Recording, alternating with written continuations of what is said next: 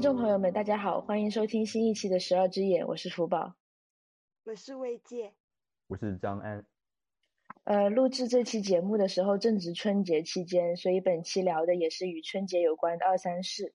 我们目前为止的两期节目都卡在新年这样一个时间点，内容也都跟新年有关，说起来其实是一种偷懒。不过，按照张安最初提议时的说法，我们其实是打算在每年新年的时候做一期，所以已经算超额完成任务了。而且，甚至我们原本是只打算做一期的。我们不仅没有真的只做一期，而且我们好像还已经有好几期可以做了。而且，就连播放量，我们一开始期待的只有二十，现在全平台全平台狂揽一百三十多播放量。只要平台够多，主要想让我继续做下去。我觉得你们两个应该也一样，就是上一次第一期发出来之后，本来其实我没有什么呃期待会得到什么反应，但是还是有不少人就是好像从中获得了一些呃鼓舞啊之类的这一种，有一些好的反馈。我们收到了不少好的 reaction，虽然应该都是我们的朋友，是。不过，如果用悲伤一点的观点来看的话，也有可能是因为我们是第一期，所以大家不得 不捧一捧场。看看这一期还有没有人捧场。这一期目标播放量是五十。好，好。话说回来，支付宝集五福不是跟小宇宙搞了一个活动吗？主题是我们现在为什么还想过年？就请了几个播客聊这个话题嘛，整个氛围也比较温情。搞了半天，就我们三个人不喜欢过年，还要录一期我们为什么不喜欢过年的播客，好诡异啊！没办法，我们播客就是与众不同。我们就是要让不喜欢过年的声音被大家听到。对，那为什么我们不喜欢过年呢？嗯嗯，我就记得我们第一次开会的时候就一直在沉默，因为我们都觉得过年特别无聊，讨厌过年。对，结果结果听了一圈，发现大家都喜欢过年，然后张安就说是因为我们太阴湿了，笑死。但是真的只有我们不喜欢吗？我觉得其实朋友圈看到的，就平时聊天，其实不喜欢过年的人应该也不在少数。但是他们没有录一个博客出来说我不喜欢过年。而且而且从某一个角度看的话，感觉就是那些喜欢过年的声音霸凌了我们。就是不喜欢的话，可能就保持沉默了。毕竟在这种时候，大家有些话没必要讲。对，对，大家也不喜欢出来扫兴什么的。但是我们这个算出来扫兴吗？我觉得还好吧，因为我们也不是要辱，我们也不是要辱骂、诋毁、什么批判、什么过年之类的。不过其实我小时候还是很喜欢过年的。是小时候的话，我也还是挺喜欢的。小时候觉得很热闹嘛，然后主要是可以放假。是。然后跟着爸爸妈妈去买年货呀，然后逛花市啊。其实我觉得最主要的就是小时候过年你不用干活，你就用吃东西而已。好有道理。那倒是。你们小时候帮忙大扫除吗？那小时候看是多小吧？哦，那倒是多小吧？那你们觉得那个小时候是限定到什么时候？限定，我应该是上初中以后就不喜欢过年了。对，十二岁就不喜欢了。我觉得我应该好像是差不多，对，上初中之后吧，应该差不多。上初中以后就可以大扫除了，是吗？是，主要是你身高就长到了一个可以擦窗啊什么的一个年纪，然后你就不得不去了。那我小学还可以扫地拖地呢。在很小就已经有这个呃做家务的能力了。哎，那也一般，还要继续磨砺。我只是觉得你们要多多大扫除。但是对一个懒人来说，无论就是做做多还是做少，只要要做的话就会讨厌嘛。而且我觉得我小时候主要就是呃想到过年的话，主要就是很小的时候可以。呃，玩很多鞭炮之类的这些东西。嗯，哎，我小时候根本不敢玩鞭炮。我小时候倒是很敢，反而是我长长大了不敢了。我只敢玩那种摔炮。哦，摔炮。为什么长大了不敢玩啊？好好奇。就是长大后你就意识到，首先就是意识到那个火是危险的嘛。第二就是我素质提高了。就再也不敢在那个很多人的地方去玩那些呃危险物品。哦，那倒也是。哦，你这嗯么一说，小时候好像确实不觉得火有多恐怖的样子，对我从小就觉得火很恐怖。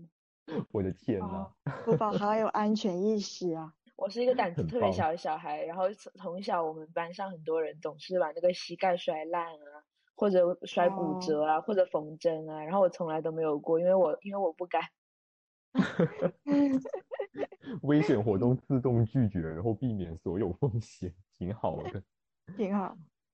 我觉得小时候我还是玩过很多种的，就是可以数出非常非常多种，就是可以分为，我觉得主要可以分为几种类别吧，就是可以发出声音的那种惊吓性的鞭炮，就是惊吓性的鞭炮也分很多种嘛，就比如福宝只敢玩的那种摔炮，那就最简易的了。说到摔炮，我有一次就是我先声明啊，就是当时在二楼，然后楼下是没有人的，楼下绝对没人。然后我就想试着从楼上往下扔摔炮，楼下绝对没有人啊。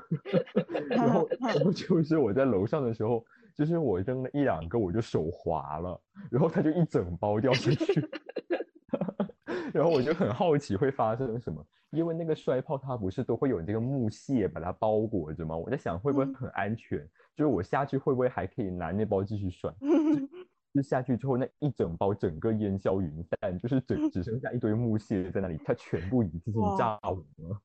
其其实关于摔炮，我也有一个危险的回忆，就是小时候有一年过年的时候，我买了一包摔炮放在包里，然后嗯，我就忘记了，后来放在包里，对放在包里，因为我想放在包里等一下再玩，结果我就忘记了。挺牛的。然后回到家以后，我就去我就去拿那个包，不小心把它压到了，然后那一整盒哇摔炮就在我的包里爆炸了。我的妈呀！然后嘞，这应该是我小时候做过最危险的事情。一打开那个包，里面那一块都黑了。天，对，福宝小小年纪就经历了爆炸事件。哎，我跟你说，我现在正在搜摔炮，我因为我想知道这是个什么东西。它它这个哦百度百科的介绍特别好笑，他说这个东西外国商人称之为可爱的小蝌蚪。啊，他说是节日、婚礼、舞会等场合的娱乐佳品。哎，谁会在节日、婚礼、舞会玩摔炮啊？小孩子，新郎新娘从那个地地毯上面走过来，然后旁边的两个两旁边两边的人从朝朝他们扔摔炮。那个确实很娱乐呀。那那个场景确实很娱乐。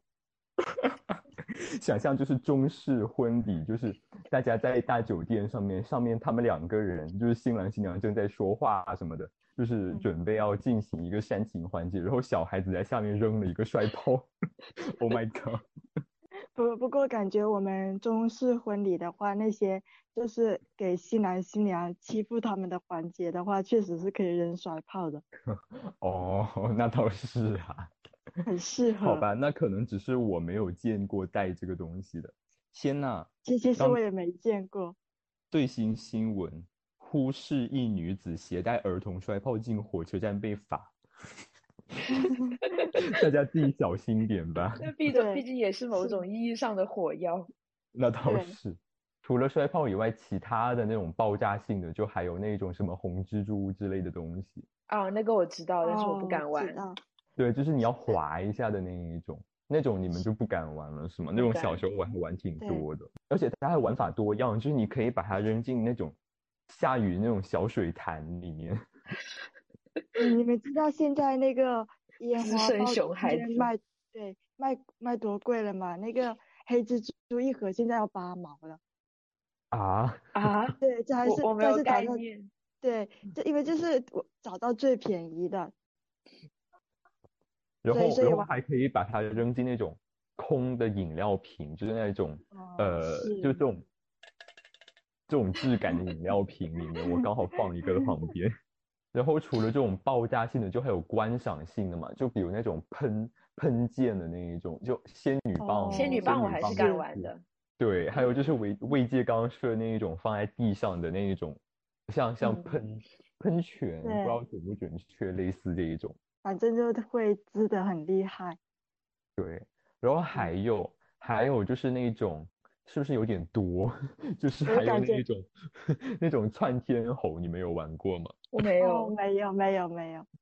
那个可能你们会觉得很恐怖，就是你把它插进土里，它有一根细细的，你把它插进土里，然后你把它点燃，它就会飞到天上。听起来挺好玩的。对啊，然后就其实种类很多样的，还有什么烟雾弹呐，还有那种回旋镖啊这些东西。回旋镖就是特别搞笑，就是你也把它放在地上，然后你把它点燃之后，它就会在地上自己转圈。我还有我还以为会回旋过来打你。好恐怖啊！倒是不敢卖那么危险的东西。但现在不是很多地方就是已经不怎么让卖了吗？对啊，是我我现在是在老家嘛，我在重庆，重庆应该是都不能放了，反正我是没有看到有卖的。然后电梯里面天天循环播放，就是说什么根据什么什么什么，重庆不能怎么怎么怎么样。哦。那我现在是在广东省，然后我们这边是可以卖的，然后到处可以看见那种那种小三轮电动的，然后拖着烟花卖，然后竞争特别激烈。对，而且还是有很多人现，即便是现在也喜欢过年的。我那天听那个姜思达的播客，然后他就说，他觉得节日就是人们为了释放爱意和表达爱意发明的，因为我们太知道孤单的滋味了。然后说。过年就是高高兴兴为主，很多话没有必要讲。我觉得呢，就是过年可能为大家提供了一个抽离于日常的那些不堪的空间，在这个空间里，我们就可以先把那些不要紧的事情放一放，可以用相聚来对抗孤单。有些不动听的话，可以暂时被吉祥话代替，就好像吹出了一 个很暖和的、很温情的泡泡一样。就不可以说笑死，笑火。没有，我们我们去年是说笑呸呸的。我不管，我就要说笑死，我觉得我忍不住。所以其实大家现在还喜欢过年的人，很多都是觉得在过年的时候可以休息一下，可以被日常的那些乱七八糟的事情可以暂时躲一躲。那倒是，就是相当于是画一个句号吧，就是把之前那些事情就是强行迈进下一年。这样说好像有点不堪。但但其实我刚才说姜思达那里说过年就说吉利话，然后不要说一些不好听的话。但是感觉对于年轻人来说，会经常从长辈那里听到不想听的话，但他只能回应吉利话。就是我觉得其实好像一月一日那一个，其实对大多数中国人来说都没有什么过年的感觉，就是就是好像他们都没有很在意，就是我们。呃，可能会对这个比较有感觉一点。你们对这两个哪一个比较有感觉啊？新历旧历年，我都没什么感觉。嗯，有感觉，那应该是旧历，因为旧历持续的时间够长。它它 是从你开始大扫除啊，然后晚来送情礼就开始的，然后一直持续到不会再有人给你压岁钱的那一天。就是我的话，我觉得。小时候我肯定是觉得旧年比较有感觉，因为就是像刚刚说的，它时间比较长，然后发生的活动比较多。但现在的话，我会觉得就是一月一日那一个好像好一点，因为因为我现在就是我也挺倾向于把新年作为一种对去年的一个怎么说呢，做一些总结，然后画一个句号。那我觉得一月一日好像更适合拿来画一个句号，因为它因为什么？因为它固定。准确的说，它应该是因为它在日历上正好就是开始，很方便 计时。但是你从来不看农历，所以就旧历的年对你来说不好计时。而且也没有什么 app 会在春节的时候发年终总结。哦，对。让我让我想起了，其实不管是新历年还是旧历年，就是它的意义都让我想起了一个梗图，就是两个外星人，一个外星人说他们在庆祝什么。另一个外星人说，他们在庆祝他们的星球绕着他们的恒星转了一圈。然后另一个外星人说，我说过他们不聪明。那我们现在为什么不喜欢过年呢？刚刚魏界说是因为小时候不用干那么多活，那是因为身份的变化吗？我妈就总是说，我妈就总是说，只有你们小孩子才喜欢过年，对于大人来说，过年就是不停的忙碌。嗯，是那现在呢？我们作为大学生，虽然不是大人，但是比起更小的时候完全坐享其成，可能还是会更多参与到过年的准备中去。但是呢，作为一个大学生，又处于一种不需要通过过年才能团聚和抽离的状态，而且还要被迫参加各种家族活动，还要被管，在学校反而更自由。我觉得可能这样子我们会不喜欢过年。嗯，而且就是现在开始回家的话，就是遇到亲戚就要开始被问一些具有社会性的问题了。你们面对这种问题了吗？我尚且没有。我们家亲戚少，我还 我还没去见亲戚呢。那看看今年会怎样吧。我觉得现在大二了，我觉得应该要开始了。说到那个过年身份上的转变的话，我可以举一个，就是关于摔炮的。就是我小时候就是爱玩摔炮的那个孩子之一，然后玩的很凶。但是我现在我就很讨厌那些玩摔炮的孩子。对。因为就是玩摔炮，就是那些小孩子会把那个摔炮乱丢，那他们就开始捂着耳朵叫你大叫大喊，然后四处乱 窜。然后你这个时候的身份是一个路人，你又走过那里，你不得不通过那里，但是你完全不知道他们把摔炮丢在哪里去了，你只能听见那个小孩子啊啊啊，还有那个摔炮啪啪啪的声音。对，所以所以过年对我走在路上就是跟就是跟走在战区差不多。对，从来没有见过如此激烈的摔炮，其实还挺好用的。就小时候会把它放在门口什么的，哎，又让我回摔炮了。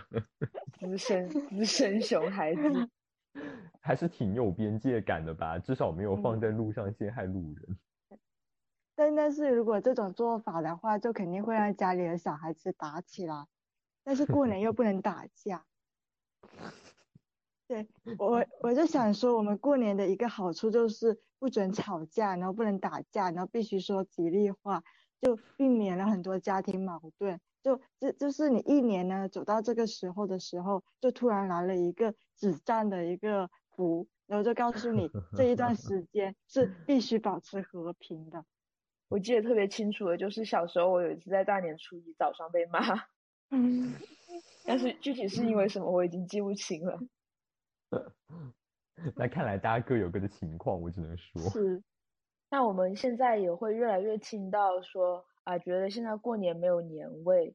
那我们不喜欢过年是因为没有年味吗？我记得以前有一个饮料广告，就是说过年的时候家里面冷冷清清的，然后台词就是说什么年味去哪啦之类的。年味就是过年很中国人过年很重要的一个元素。那年味到底是什么呢？你们觉得？我感觉根据你刚刚说的那个话，我马上就想到那种公益广告上那个孤寡老人一个人在家等等那个请那个儿儿子女儿回来的那个广告嘛。然后我就觉得过年的话，那可能就是人多吧，一定要很多人，然后凑在一起热热闹闹，那也不管他们心里怎么想，反正人在就行了。呵 呵就其实年味讲到这个词还是。我脑中好像还是会浮现一些，就是场景之类的，就是会有那一种，就是就像刚刚讲的，就很多人，然后在一个房子里面忙前忙后，就是大家好像都给自己找到了可以忙的事情，然后上上下走来走去，然后要出门，然后一会儿又回来，然后小孩就在家里上蹿下跳，就是很多人的那种感觉。然后就是你走到外面，你也会看到有很多人在路上。呃，要不再买东西什么的，逛公园什么的，那其实就就是一个过年的氛围感嘛。嗯，我我之前有问我一个朋友，他为什么喜欢过年，然后他说他他喜欢春晚主持人喜气洋洋的声线，配上麻将桌上的轰隆隆。然后我 当时就想，这不就是我最讨厌的那种氛围吗？我好像没有听过麻将就轰隆隆和那个我我爸老家他们那边是会打的。我爸老家他们那边特别喜欢打麻将。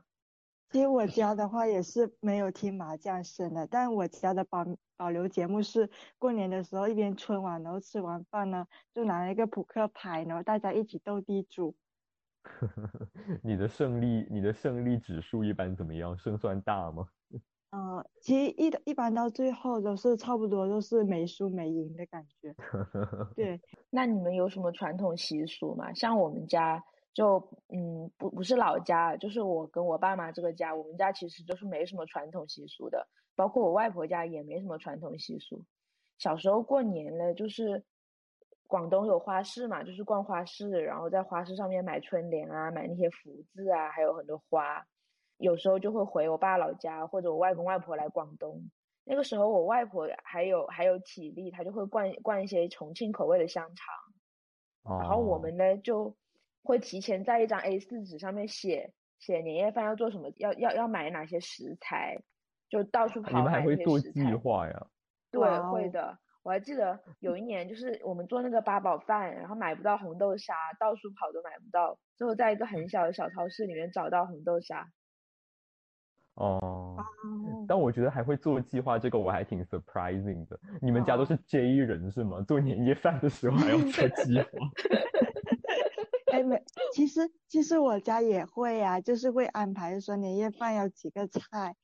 哦。但但是考虑到我们这一边习俗，就是我们这边是你年夜饭是要先给祖宗吃的，然后它就是固定的那个菜色，一定要有鸡啊。的其中之一，然后还要一定要有鱼，然后这个让就让我很很讨厌，因为我不喜欢吃，但是它又一定要有。然后重要的是，有时候买的那个鸭鹅啊，然后太大了，然后我家里才四个人，大家也不是很喜欢吃，就吃不完。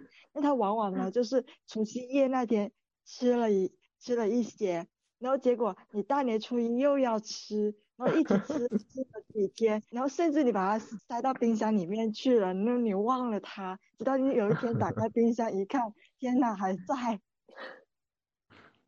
不过其实说实话，做年夜饭还是蛮辛苦的，因为真的有很多要做。是。就大家可以的话，呼吁大家帮忙。其其实我家是三个人做年夜饭，意思是不包括我的三个人。那你们还？挺好的，减轻一些负担。对，哎，那你们年夜饭都吃些什么？就是我们这边是一定要有禽类，然后还有鱼类，然后就以及我们那个地区的一些传统的那些，但是那些我大多也不怎么喜欢吃。然后接着就是，呃，剩下的就是一些，啊，一定要有一个蔬菜类。对，其实对我来说感觉不是很好吃这桌菜。嗯，那张安说说你那边有固定菜色吗？没有年夜饭计划的你们？我觉得好像，嗯，其实有一些东西就是你不需要把它提出来，它也一定会有。就是比如刚刚说的鱼，就很少有年夜饭是没有鱼的吧？然后就是做很多肉，然后其实其实我觉得好像它也没有说很特别，就是只不过是年夜饭的时候菜会做很多。我们家的话，刚也说了，没什么传统习俗，就是一般就是随心做吧。但是一般的习惯呢，肯定是会有鱼的嘛。然后还有什么鸡汤啊、八宝。好没特点的三个人。然后，但是呢，我们家可能有一个你们没有的东西，就是会有一些重庆风味的辣味。哦。那确实是不会有啊，我们年夜饭都不会有辣的东西。麻辣的香肠，还有。还有那个腊肉会蒸一盘。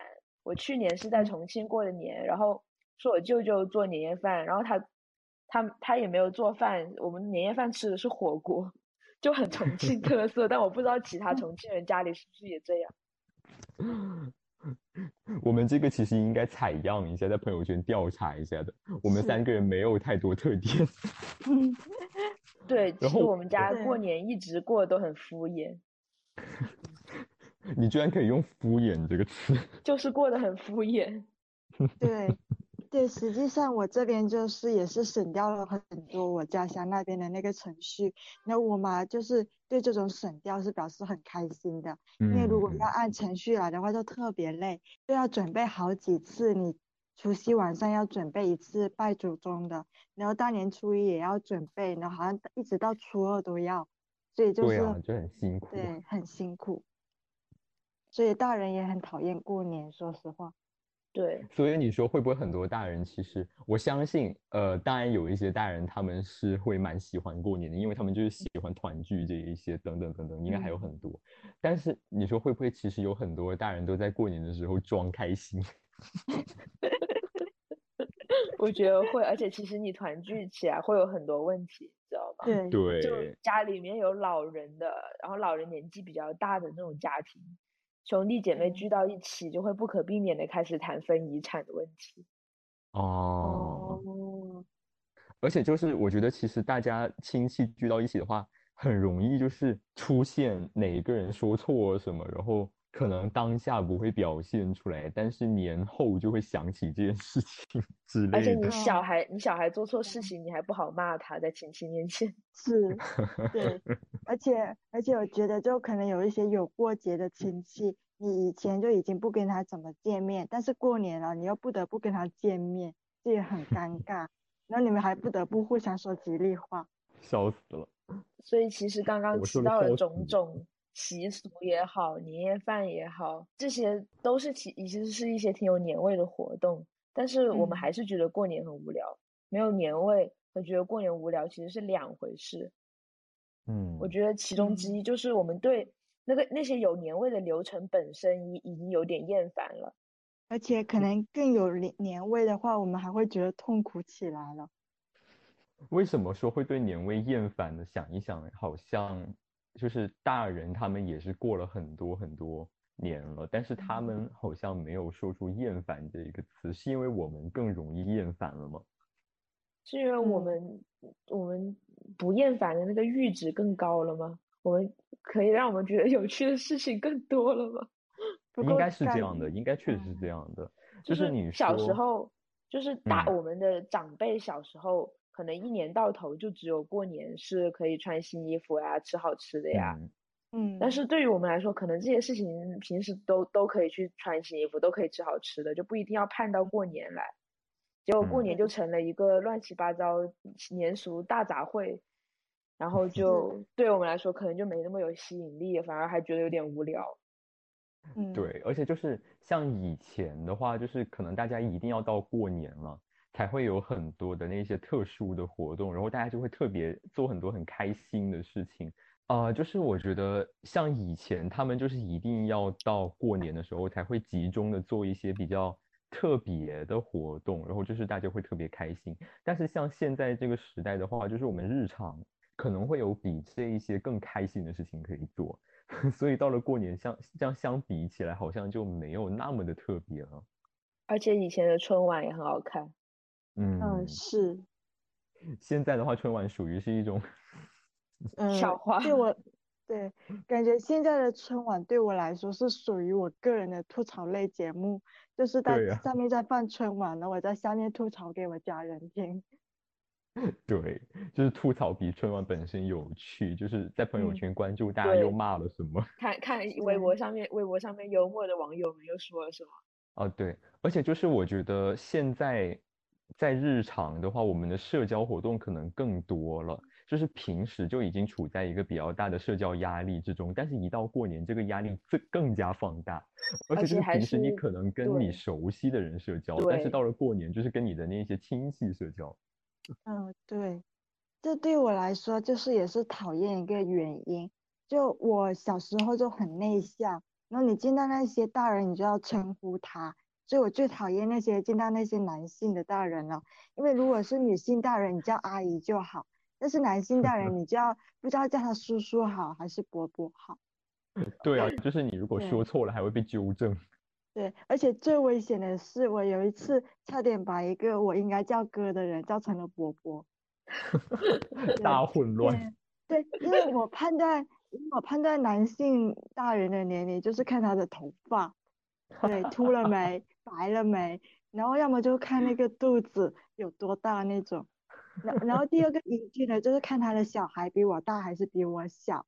然后那天我就是远远看见那个一个大人跟我爸在说话，那头发是花白的那种，然后我又看到他旁边有一个呃女性，然后我以为是他的女儿，然后我差点就要叫伯伯了，然后我爸说及时的跟我说来叫哥哥，那我才知道 他他头发花白只是因为基因问题，那我以为是他女儿的，其实是他女朋友。哦，我以为是老夫少妻那种。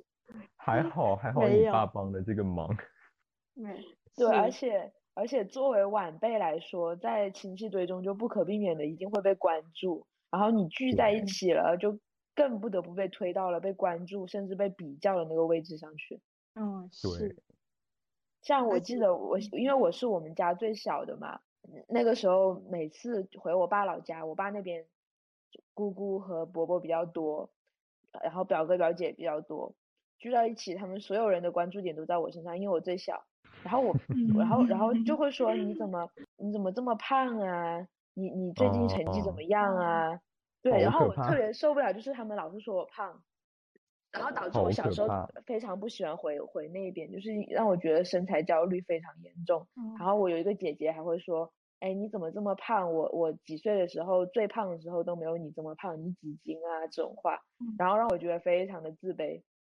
哎，关他们什么哦事啊？对呀、对，其实我这的时候就很多这种心情，就是每天的心情就是关他们什么事啊？对，然后就就是我在我然后然后我的学业呢，可能在兄弟姐妹中算比较好的，问的人就比较少，然后哦但是也是会被问，就是你上什么嗯课啊，考的怎么样啊？嗯，就是以前还没上大学的时候，就是你想考哪个大学呀、成绩怎么样啊？高考怎么怎么怎么嗯呀？对啊，就是一年到嗯头都见不到一次，然后就是也就是见这一次，一年就打这一次招呼，甚至可能是好几年才见这一次，然后就要来关心你的这一些很私人的事情，真的关心吗？请问？就是就是想找一个话题聊，然后顺便八卦一下。但我嗯感觉然后暗戳戳的比较，嗯对，但是感觉成绩就在我这边问的不是很多，因为就很多都是呃他的孩子他的读书成绩跟我是相差很大的那种，因为家里不重视嘛，所以就很少会有问，就说成绩怎么样。因为再嗯考虑到我成绩也是在那边算是比较好的，所以就也还好。但我觉得不就是不管怎样这些东西，他们如嗯果真的关心，那就平时多关心一点，到了过年的时候就见这一次真关关心给心。我发钱呢、京剧，还有什么被催婚啊？虽然我们还没到那个哦年纪，但是是我也是看着我的哥哥姐姐，就是我有一个姐姐，她就是我最大的那个姐姐，她是九零年的，然后我嗯就从小看着她，从我有有记忆开始，她就在被催婚，然后哦一直到去年她终于要结婚了，就没有人再催她了。哦，就是现以前看的时候就不会有什么感觉，但我觉得今年开始，就是回去听到这种话，心里都会暗感压力。马 上马上就要轮到你了，嗯，天是，呐，那我觉得今年过年可能会比之前更没感觉。而且你会被不光是不光是被关注，你还会被迫社交。而且就是因为社交的人还是你，可能就是每年只会见一次，但是我是那种脸盲嘛，我见了这一次之后，我第二年就忘了他是谁还是没。见过。对，是，然后因为你回到老家，你称呼就不是只有叔叔、伯伯、阿姨这三种选择，就感觉用方 言称呼有无限种可能。但是之前已经见过了，然后你爸妈就会默认你知道怎么叫，但其实但我真的不知道。对，而且我觉得非常奇怪的一件事情就是，嗯当他们聚到一起的时候，如果在场有你一个小孩，然后还有另外一个小孩，然后就会强行叫你们怎么不一起玩啊？啊、是，对，太恐怖了，玩什么玩呢？尬 啊，我等一下还会分享一个关于我在被一起玩的过程中被抛弃的故事，天呐！凄惨的福宝一枚。感觉感觉是福宝春节受难记，不是，究竟有什么好玩的？那个人跟我又从来没有见过。试问他们，他们如果突然被带到一个从来没有见过的人面前，叫你们你们一起玩啊？嗯。对，而且而且大多数都不是很社牛的人吧，然后两个人都是社恐，然后两边的家长就说一起玩啊，但是两个人都不知道说什么话好。对，然后如果你真的过去一起玩，可能就是两个人一起坐在那里，然后无所，就是嗯也也不说话，也不知道应该做什么。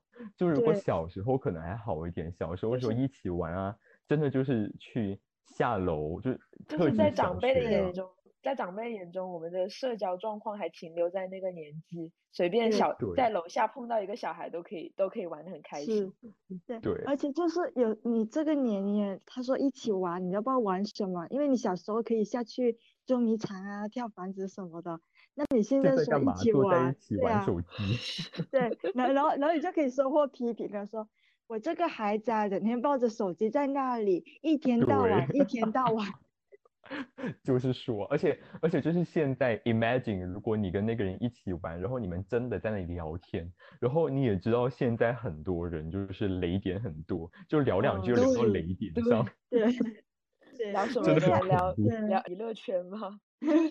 那不行，那那你就自己玩雷雷去走，可以可以聊那个呃新闻联播上播的的国家大事，这这很安全，那这非常就算是这种事聊聊可能也会青年互雷青年大 学习，对，安全话题，而且其实我觉得从初中开始，其实就已经无法接受这种事了。就是从初中开始，大家就已经有很比较强的那种个性意识了，就已经嗯会开始人以群分，然后从那个时候还要被继续绑定，就真的很可怕。是的，我还记得有一年，就是我我那几个姐姐刚上大学，然后我是上初中，然后来家里来了一个亲戚，他上也是初中，但是比我小一点。他他居然因为喜欢某个偶像组合被我的姐姐们嘲笑，所以我觉得在哦他的视角来看，他也是一个挺惨、挺挺惨的被迫社交的例子。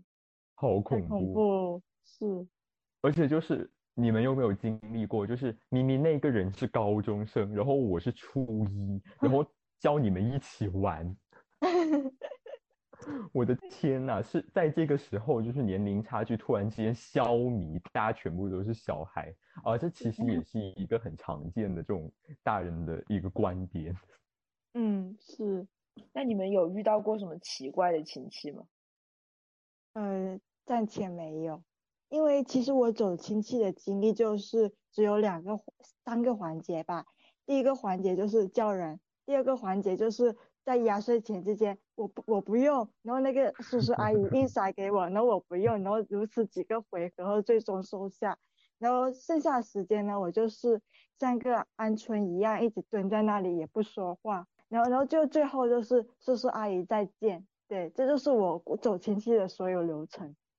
哎，不过你还会推脱的吗？就是我早就已经不演了，我也不记得我什么时候开始，我已就真的经我已经不演了，演了。对，我小时候会演，那现在是不演了。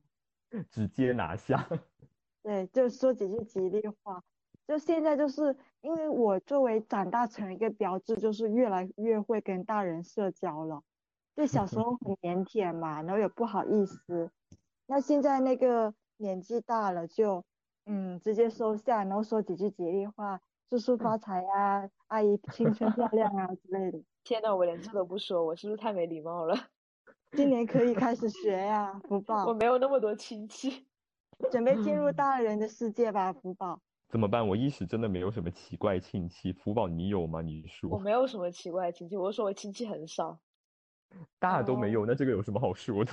就是啊就说说亲戚嘛，就说说你你观察的亲戚嘛。因为其实我觉得亲戚对我来说都是差不多，就是你回老家遇到那些就是你不认识，然后年纪比较大的，然后你也不知道要叫他什么的，呃，男性亲戚，那他们就坐在那里泡茶，然后给你倒茶，你就喝，是，然后根据我们那个泡茶那些规则嘛，你把那个茶喝完了，人家就一定要给你续上，然后就经常我去走亲戚，就是结果就是喝了一肚子茶。哦，你让我想起来去年，去年过年嗯。我发了一条朋友圈，就是去年回老家了，然后那嗯。天晚上是我和我爸在家，然后其他人好像是出去玩了吧，就我和嗯。我爸在家，然后我爷爷好像是还没有回家，然后那个时候我就无聊，好像是从楼上下楼，下楼之后就看到我爸在那里接待客人，在给他们倒茶。然后我就出现在客厅里，然后我爸就说：“哎，过来过来，给大家倒茶。”那我就没有什么好哦说的嘛，我就过去倒茶。然后我就就接过茶壶，倒了两杯，然后大概在那里五分钟左右，我爸就突然接电话了。然后他接完 电话之后，他就走了。委以大任啊，他就走了，然后我就一个人坐在那里跟那些亲戚聊天。天呐！而且我 我就是根本不认识他们，我也不知道跟他们说什么，大家就有一搭没一搭的在那里聊，然后就是常 常陷入沉寂。而且就是 我以为我送走你这一波客人，我就可以休息了，结果这一波还没走，下一波就来了。就是在我泡茶的过程中，而且来的两波亲戚他们互不认识。哦，天哪，那太可怕了！地狱，你知道吗？然后就是到了第三波亲戚来的时候，我爷爷就回家了，给给了我一个解脱。那你不是可以跟三波亲戚聊，就是聊一样的话题，反正他们互相也不认识。反复利用。对，我我准备一个过年接待客人的那种语料库，整理在手机里面，没话说了是吗？拿出来一瞧。可以关心一下国家大事，或者直接问你喜欢爸爸还是喜欢妈妈。好恐怖！我才不要做这种人。因因为听我听张张一开始讲那个的时候，我就觉得他好像那种大家族的长房长子，但是越听到后面就越觉得他变成一个倒茶小厮。是，就是这样的。小司。就是这样的。其实刚刚前面也说到。有些人喜欢过年，是因为过年可以用相聚来对抗孤单。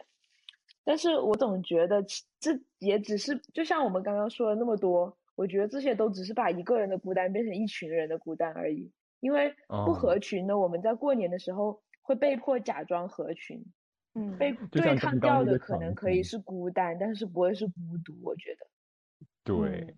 就像刚刚那个场景里面人很多啊，但是我就是在在很无聊的在那里，自己也没有人帮我的忙，然后来的亲戚他们之间又不认识，他们就是这里一家人为一个单位，那里一家人为一个单位，然后每一家里面。又有一个小孩，然后那个小孩也是自己作为独立的单位，就是大家其实是 分割成很多个不同的单位，但是只是被合到一起，只是被合到一起，像俄罗斯方块一样，就感觉大家就是很密集的一些点就聚在一起，但是点之间都没有联系，就是大家很密集的孤独着。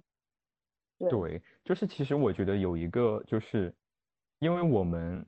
说团聚的时候会让我们觉得不孤独，是因为这样的团聚是能够让我们觉得彼此之间产生一些连接的。就是你会觉得你见到这个人之后，会让你觉得有一种什么回家的感觉，或者是你会觉得情感上受到一些触动之类的。但是其实到了现在，可能很多时候这种感觉并没有那么容易被唤起。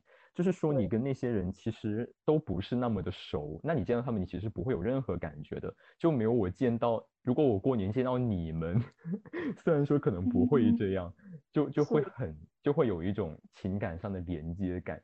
但是到了这一代人之后，其实这种感觉，嗯，当然长辈之间，他们如果小时候或者是年轻的时候有过很多很多的联系，那他们彼此见到就会觉得很。呃，很亲切的，但是其实我们的话就是没有跟来的那些亲戚建立过任何的情感联系，我们是不会在这里面感到有那一种是的，而且那种感觉，而且而且当你不得不去假装跟他们合群的时候，你的不合群会更加凸显出来。对，是，对，所以其实我觉得感感觉我们现在对于过年这件事情，呃，没有那么大的感觉，是因为小时候。我们过年，我们是可以做一些趣味性的事情来让我们的过年变得有趣。但是长大以后，就是那些趣味性的事情都是小孩子的事情，他们就会觉得你不能再去做了，你自己也不会去做了。那么你就要进入那一种大人习惯的那一种过年的模式。那么那些大人在他们的过年的模式里面，就是可以通过这一种联系来让他们感到快乐。但是我们。不得不进入那一种模式，我们却缺少了他们有的那一种联系，那么我们其实就走到了一片空的地方。嗯，对，对，我们不得不切换模式，但是我们没有他们那一种获得快乐的方式，我们就只好就是 孤自己孤零零的走进那一片地方，做着那一些事情，但是其实我们就是空心的去做那一些事情。对，而且我就觉得就是因为我们现在这个时代，感觉就是年轻人就是分了很多种不同的爱好和那种派系。就是如果是以前的时候的年轻人，他们应该还是有很多共同话题的。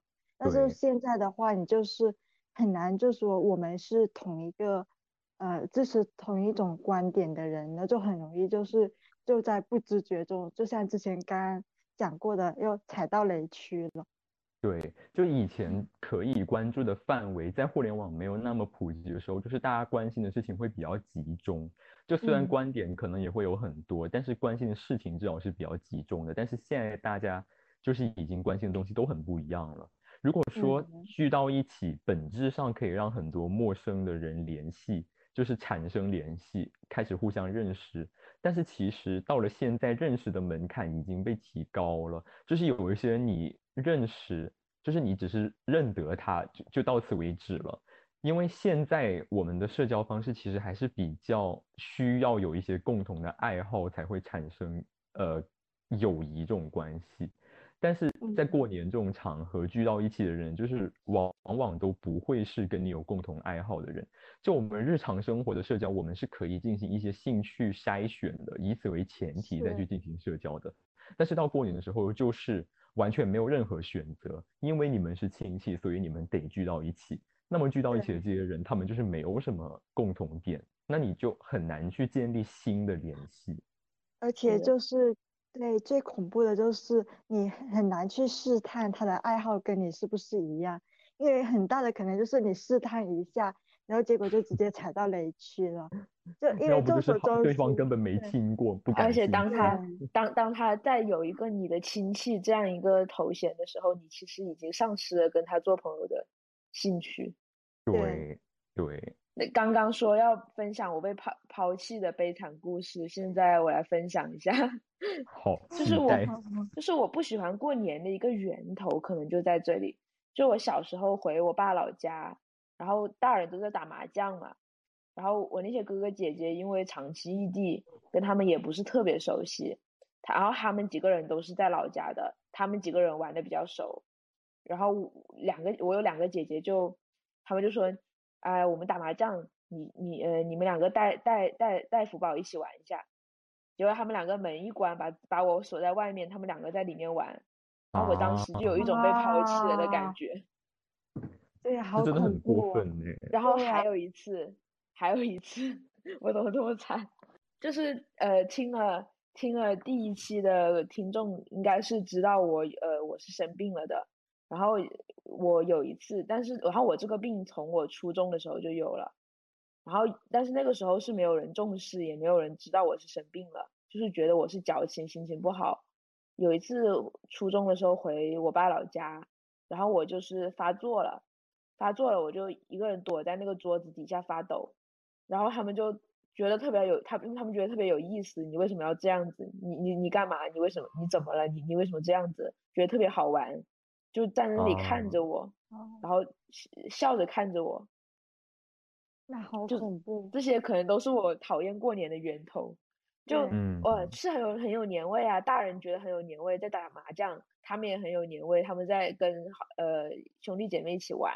然后厨房里咕噜咕噜煮的羊肉汤，但是好像只有我觉得很孤独，或者说这一份年味才是我孤独的由来，因为我已经成为了他们热热闹闹的局外人。嗯，对，其实我觉得小孩子作为小孩子的时候，过年就是一旦你就有哭闹啊，觉得呃不舒服的行为，然后你表现出哭闹，就往往会被大人看成一个乐子，然后大家都围着你，就说看了他在哭哎。然后就以此为乐，但是没人关心你为什么要哭啊什么？对，而且当时我爸看到我那个样子，他觉得很丢人。为什么我要在大过年的时候在那么多亲戚面前这样子？他觉得很丢人，他当场就把我骂了一顿。哦，嗯，就感觉过年的时候的悲伤就会被罪加一等。现在真的就是我们这一代人跟上一代人很不一样了。嗯，但是这一些变化还没有被他们认识到。然后我们也还并没有发展出一种新的过年的方式，属于我们这一代人自己的过年的模式。就是上一代人他们就是会很注重团聚家族这些，刚刚也说了，他们这样子做会让他们感到很开心。但是其实我们这一代人是不会有这一种感觉了，因为我我觉得我们这一代人对于家族这件事情的概念就已经和上一代人是很不一样了。对，我像像我像对于我爸来说，可能他认为的家族就是有他的兄弟姐妹，还有兄弟姐妹的子女，然后还有我们家。但是对于我来说，我认为的家族就是这，就是我、我爸、我妈这个核心家庭。就是，然后如果在我家的话，就是也是差不多吧。就是我爸这一辈人，他们他的兄弟姐妹很多，就是他有很多的哥哥，他是最小的一个，但是他的哥哥很多，所以我就有一大堆伯伯。然后这一些人，他们小时候就是。呃，在我爸小时候，他们都是关系很紧密的，因为他们都还是活跃在同一片地区，他们互相之间联系很多，也会互相帮助之类的。就像我有一个伯伯，他是我伯伯里面最小的伯伯，但是他是看着我爸长大的，就是这种感觉。然后也就是在我爸的成长过程中，就也跟他关系很多，就是经常有带他去玩啊之类这些事情都是有的。然后到我妈那一边也是一样，就是他们也是从小就是聚在一起，在同一片地方一起生活。就他们那一代人的话，他们这个家族观还是非常大的。他们的上一辈，就比如我爸爸，然后再到我爷爷，我爷爷那一边就有更多的兄弟姐妹。然后 我妈那一边同样也是这样子，就形成一个怎么说呢？从我现在这个角度看，就是从我。然后上一层就是我爸我妈，然后他们的上一层，他们的同级别都还有非常非常非常非常多的人，他们小时候都有过非常非常多的联系。但是到我们现在的话，我们就是从小就是已经发展到，呃，就是随着经济发展，大家其实都生活的越来越分散了嘛，就也没有说大家家家户户都生活在村里面，每天都要见面，那甚至是分散在不同的城市，甚至是不同的国家。那我们其实从小的时候开始，就是跟那些亲戚没有什么联系的，所以其实对我来说，我认让我能够具有认同感的家族，也就是只有我们家自己，还有就是我妈、我外婆家这一边，就是这两边才会让我觉得是让我感到亲切的我家。然后顶多就是再加上我的一个伯伯，因为从小的时候离他家比较近。活动比较多，就只有这些人才会让我产生这种家族的感觉，但是对他们来说，就是其实完全不一样。对，就感觉上一辈会顾更加注重血缘的联系，但是我们会更加在乎情感上的联系。就是你们有没有听爸妈说过，就是到最后，也就是你的亲戚会经常来帮你的忙啊，你到最后都是依靠你的那些亲戚。没有，从来没说过。啊，这样啊，那看来那看来我们家的这个观念比你们那一边 对还是更加强一点。就是每次听到这种话，我就会觉得真的吗？可是我和他们都不认识哎，就是那一些和我同辈的那一些亲戚，我们从小也都没有一起玩过，我就只有跟我的表哥表弟一起玩，还有跟我的堂哥一起玩，其他的亲戚完全没有，那些同辈根本从小就不认识。那我真的可以期待他们在我以后。什么四五十岁的时候需要帮忙，我会去期待他们来帮我的忙吗？我一点都不会，我完全只会期待朋友们来帮我。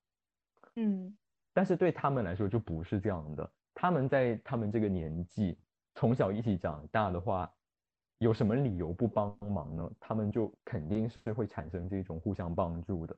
但对我们来说，我觉得我们都是不会去想象这种事的。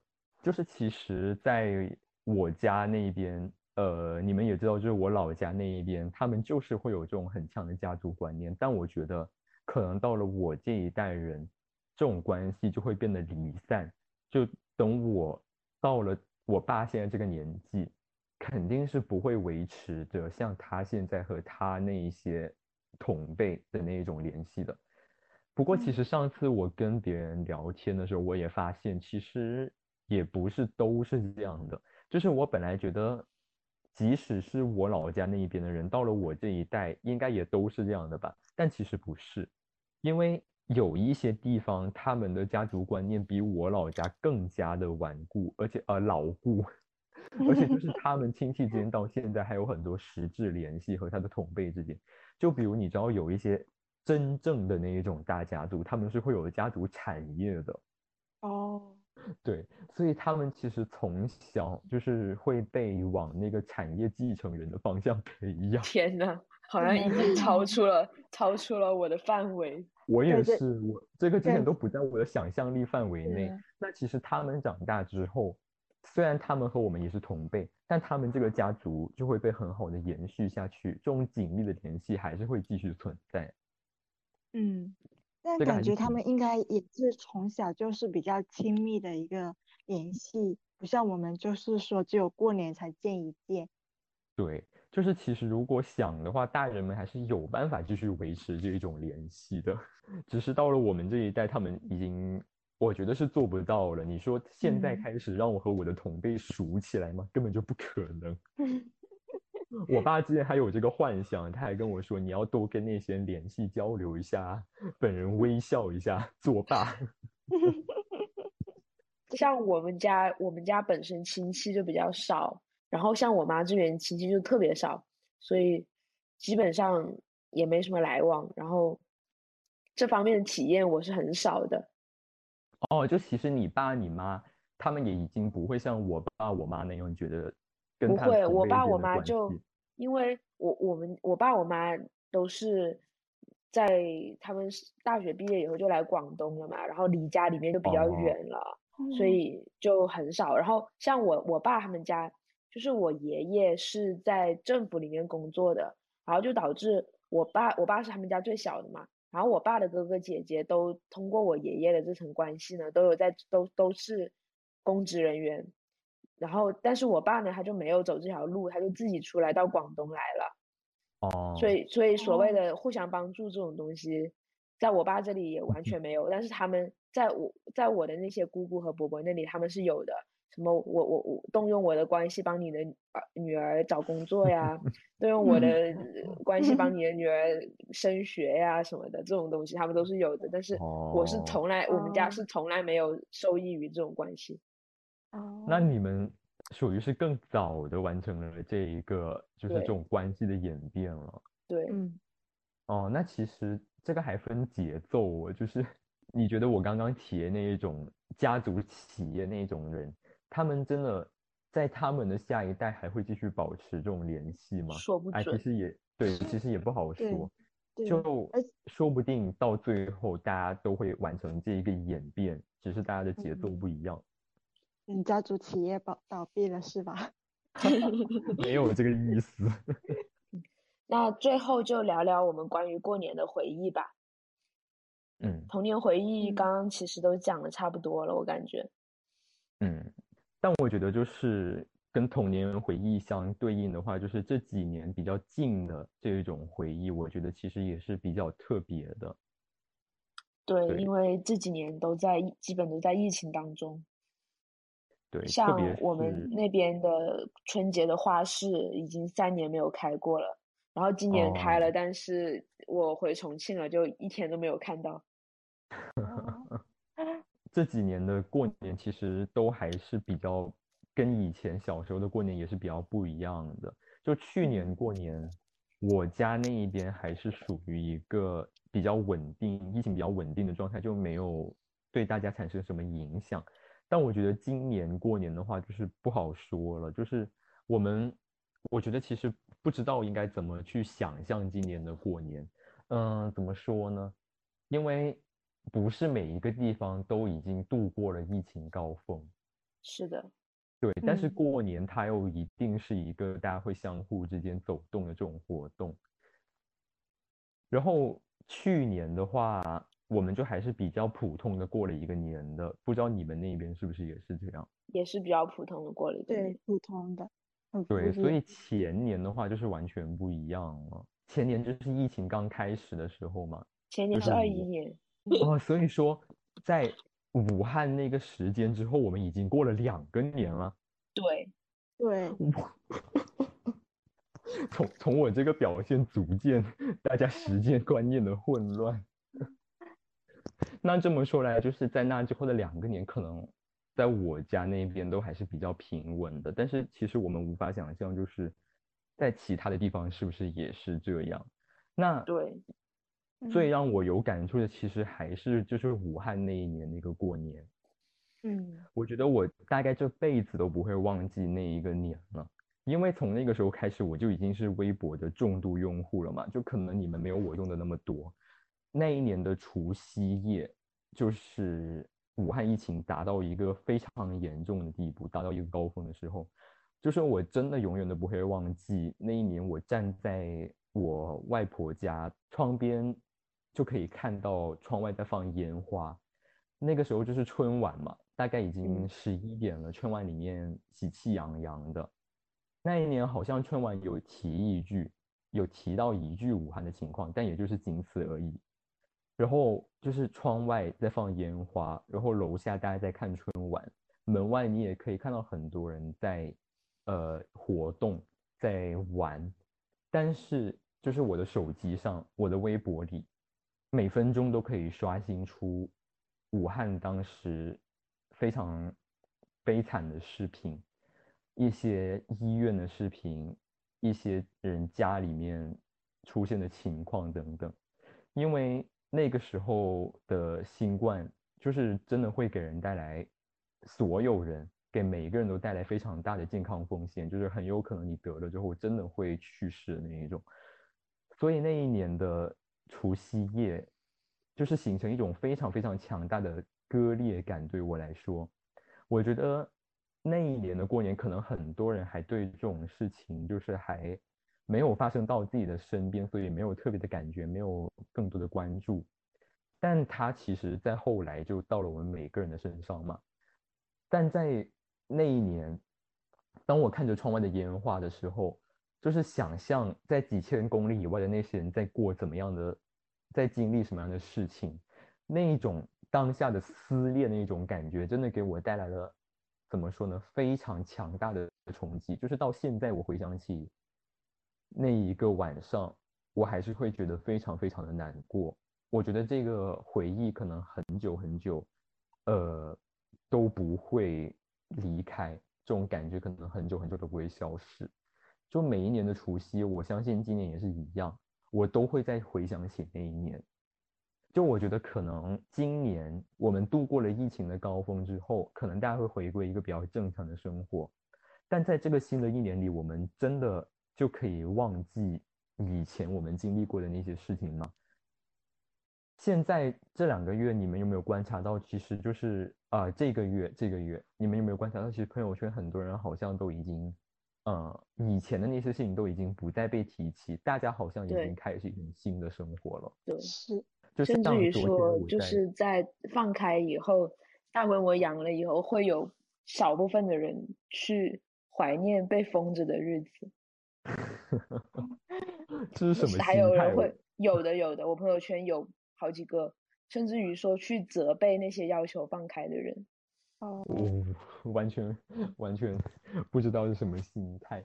但我觉得就是在今年这样新的一年里面，我们也不是很容易去想象，就是接下来会怎么样，会不会这些回忆还是会在某些时候、某些时刻卷土重来。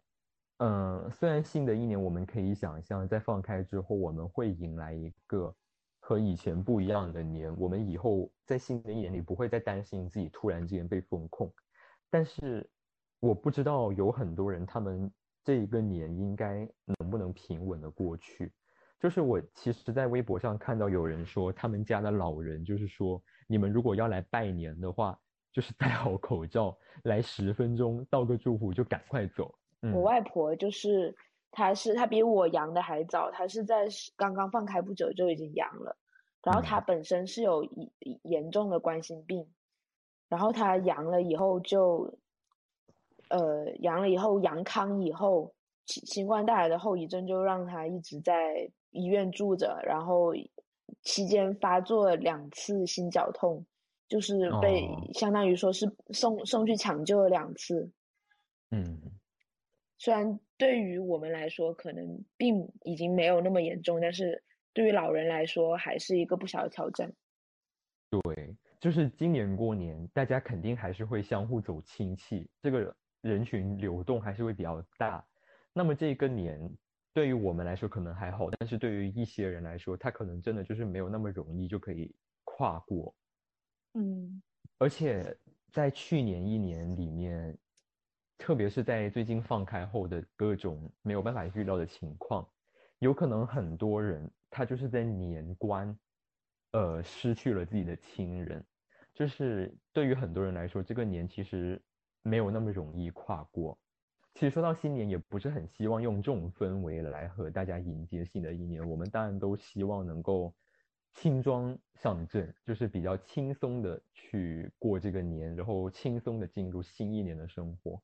但是我始终觉得，我们前两年所经历的所有的事情，那些伤痛，那些带给我们焦虑的事情，他们可能真的不会那么容易，就在这个新的一年。能够轻松的被我们放下，而且我们也不能够这么轻易的让自己去放下去忘记这些事情。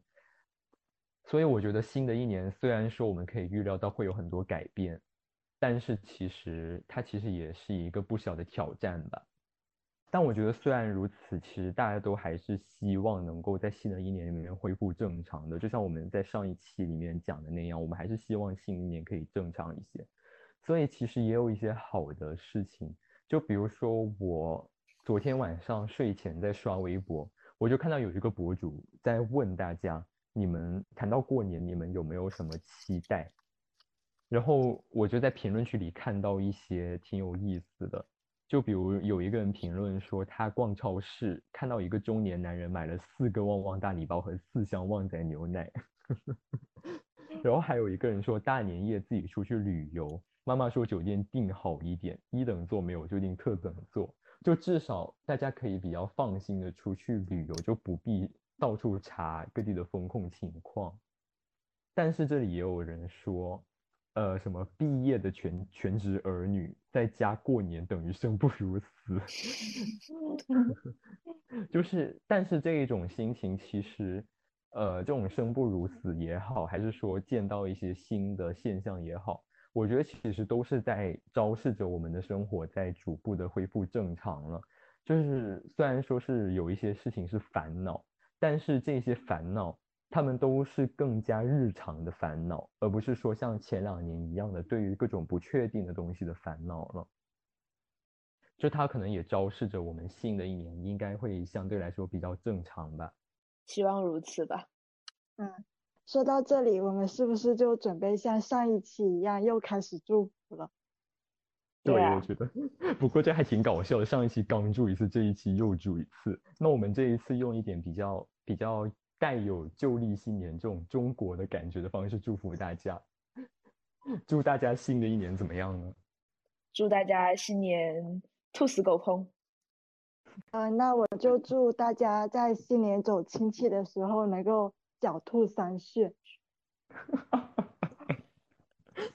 那我祝大家在新的一年像我们的兔年邮票一样，保持一个特别的精神状态，就是 能够比较稳定的度过新的一年。虽然那个邮票不是很稳定，但祝大家比那个邮票稳定只有我在只有我在说不好的词吗？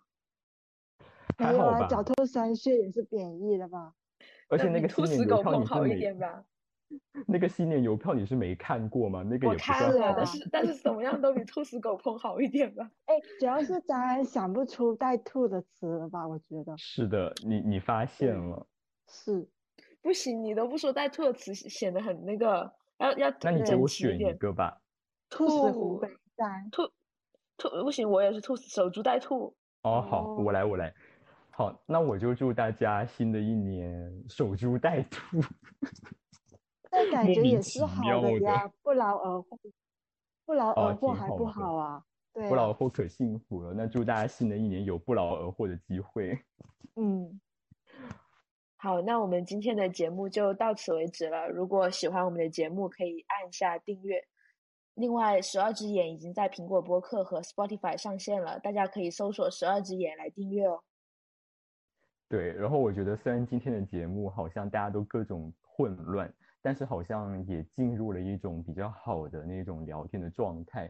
如果大家喜欢的话，也欢迎把它转发到朋友圈。希望这一期节目能够作为大家。无聊的春晚的替代选择能够陪伴大家度过这个新年。好那我们就拜拜。拜拜。拜拜。All that i know